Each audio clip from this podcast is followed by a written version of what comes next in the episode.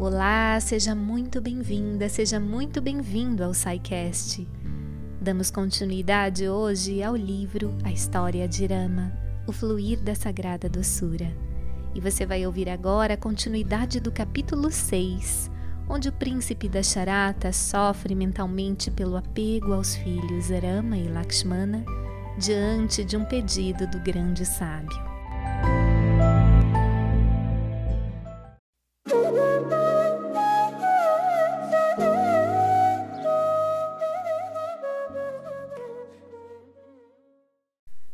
Vendo o pai dominado pela afeição que sentia por ele, Rama aproximou-se do trono e segurou-lhe carinhosamente a mão.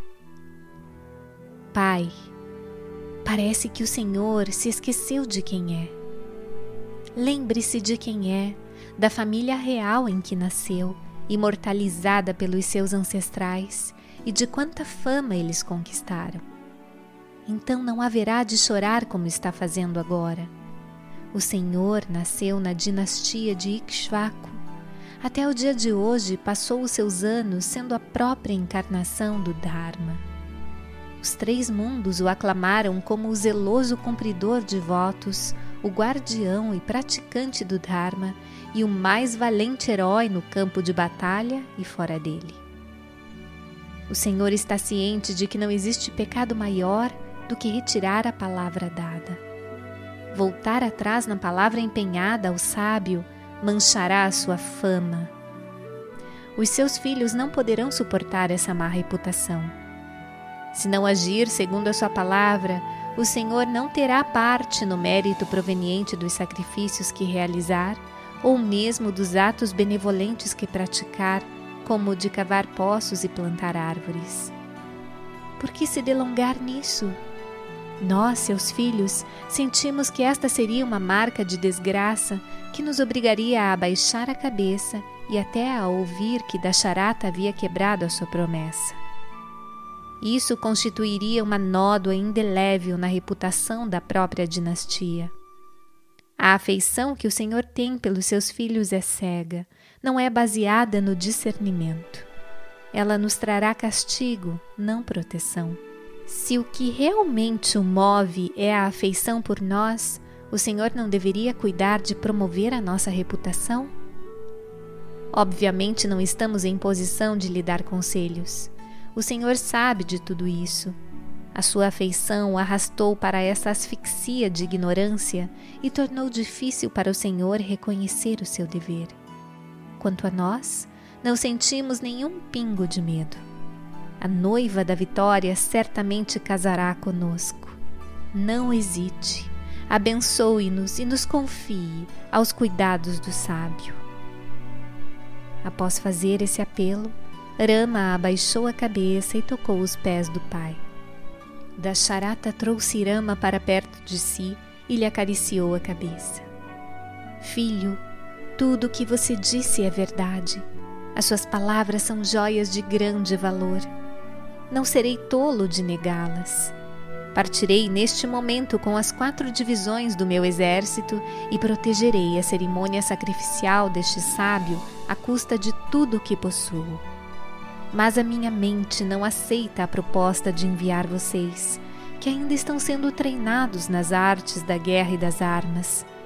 Como posso enviá-los aos braços daqueles demônios? Nenhum pai entregaria conscientemente os filhos às garras do tigre. Ademais, é certo que nos atirem as chamas do desgosto? Nós os ganhamos graças a austeridades e os criamos como o próprio alento das nossas vidas. Que lástima! O que se pode fazer quando o próprio destino está contra nós? Não os culparei nem a nenhuma outra pessoa. Esta é a consequência dos pecados que eu mesmo cometi. Assim se lamentou da charata com a mão sobre a cabeça de Rama. Este sorriu, dizendo: Pai, que fraqueza é essa? O Senhor fala em estar nos lançando a boca de um tigre. Ainda não percebeu que não somos cabras para sermos oferecidos assim? Acredite que somos filhotes de leão. Envie-nos nessa tarefa sagrada com as suas bênçãos.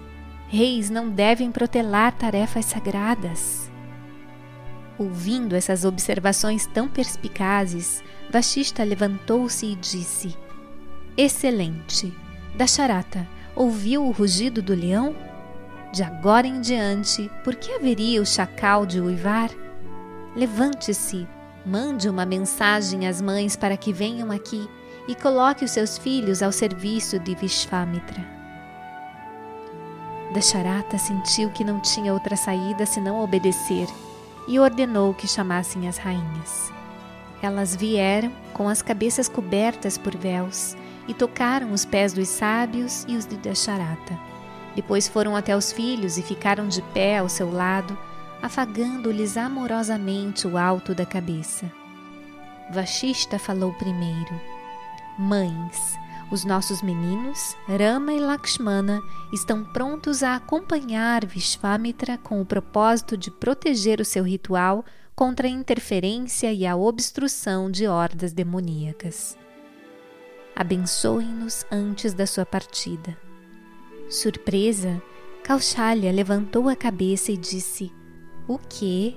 Estes jovenzinhos guardarão e protegerão o ritual que o grande sábio irá celebrar? Ouvi dizer que os próprios mantras, com a sua divina potência, constituem a melhor armadura. Como pode um simples mortal ousar tomar a si o fardo de salvar o ritual do mal? A responsabilidade pela conclusão bem-sucedida de um rito depende da retidão dos sacerdotes participantes. Isso pareceu correto a Vashista, que, no entanto, achou apropriado esclarecer um pouco mais a situação. Kaushalya Mãe, o rito de Vishvamitra não é um rito comum. Muitos obstáculos o estão afetando e gerando ansiedade. Vashista continuava com a sua explicação quando Kaushalya interveio. Estou realmente atônita ao ouvir que a ansiedade ofusca rituais realizados por sábios. Creio que não existe poder capaz de se opor a nenhuma resolução sagrada. Suponho que o sábio acalenta esse desejo e está ávido por concretizá-lo a fim de manifestar a luz e a paz supremas. Ele deve ter feito essa solicitação ao rei com o objetivo de testar o seu apego aos filhos. Se assim não fosse, como poderíamos acreditar que esses pequeninos rebentos de ternura resguardarão do mal o ritual que este sábio, dotado de todos os misteriosos e místicos poderes, se propõe a celebrar? Enquanto Kaushalya dizia isso, acariciava a cabeça de Irama. Dasharata, que a escutava, teve subitamente um lampejo da verdade e chegou a uma corajosa decisão. Ele disse: Sim, as palavras de Kaushalya expressam a pura verdade. Este é somente um plano para me testar, estou certo disso. Mestre, como posso eu, que sou fraco, enfrentar o seu teste? Acatarei o seu desejo, seja ele qual for. Proferindo essas palavras, Dasharata caiu aos pés de Vashista. E Vashista olhou para ele, dizendo: Grande rei, o Senhor provou o seu valor. Estes meninos não são de natureza comum. As suas habilidades e capacidades são ilimitadas. Outros desconhecem isso, mas nós o sabemos. Esta ocasião é simplesmente o início da sua marcha triunfal, o prólogo da história da sua trajetória vitoriosa. É o momento em que assumem o voto de guardiões da retidão. Eles retornarão em breve, tendo por noiva a vitória. Portanto, sem mais ponderações, coloque-os de bom grado à disposição de Vishvamitra. Vashista chamou os meninos para o seu lado e, colocando a auspiciosa palma da sua mão sobre as suas cabeças, recitou alguns hinos que expressavam as suas bênçãos sobre eles. Os jovens curvaram-se aos pés das mães, receberam as suas bênçãos e levantaram-se, prontos para partir. Dasharata percebeu o brilho de alegria e coragem que resplandecia em suas faces e reprimiu a angústia que nele crescia. colocou as mãos sobre os ombros dos meninos e em seguida foi até Vishvamitra. Curvou-se a seus pés e disse: Estes dois, ó Mestre, a partir de hoje passam a ser seus filhos. A saúde e a felicidade deles dependem do Senhor. Se desejar que alguns guardas pessoais os acompanhem, cumprirei alegremente esse desejo. Vishvamitra desatou a rir. Ó oh, rei, o Senhor está realmente desatinado. Pode alguém proteger estes heróis que são responsáveis por libertar o rito de toda obstrução? Será que precisam de alguma proteção? Eles estão partindo para resguardar o rito, tarefa que não somos capazes de realizar. Será que heróis tão poderosos necessitam de alguém para protegê-los? Rei, evidentemente a sua afeição o cegou. Eu os trarei de volta quando a tarefa para a qual os estou levando estiver concluída. Não se preocupe e governe o reino sem injustiça nem interrupção. Vishvamitra levantou-se e todos prestaram reverente obediência ao grande sábio, que foi o primeiro a deixar o salão, seguido pelos dois príncipes. Logo que chegaram ao portão principal do palácio, ouviram-se tambores e clarins celestiais ecoando no céu. Uma chuva de flores caiu sobre eles. Enquanto caminhavam, o som de conchas emergia da soleira de cada casa. Pela estrada ouvia-se, a intervalos de poucos metros, o ressoar de trompetes. Aos olhos de todos os homens, mulheres, crianças e cidadãos de todas as idades, eles pareciam ser dois filhotes marchando atrás de um leão adulto. Ninguém entendeu por que os príncipes estavam andando descalços e deixando o palácio com o renomado sábio. Por isso, cada um se pôs a perguntar ao vizinho qual seria a sua missão. Por ordem do rei, os ministros, cortesãos e cidadãos os acompanharam somente até o portão da cidade. Ali, todos se despediram dos príncipes e retornaram. Eles, por sua vez, continuaram a sua jornada, com Vishvamitra à frente, Rama logo atrás e Lakshmana na retaguarda.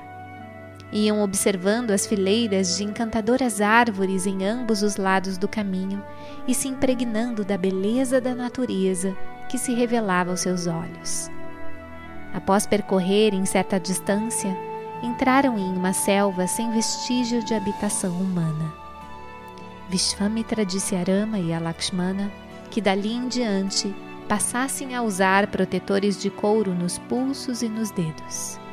Pediu que pegassem os arcos que levavam aos ombros e se mantivessem de prontidão. Assim preparados, avançaram pela silenciosa e aterradora floresta, em meio aos emaranhados arbustos, destemidos e esplendorosos como se fossem os monarcas da região.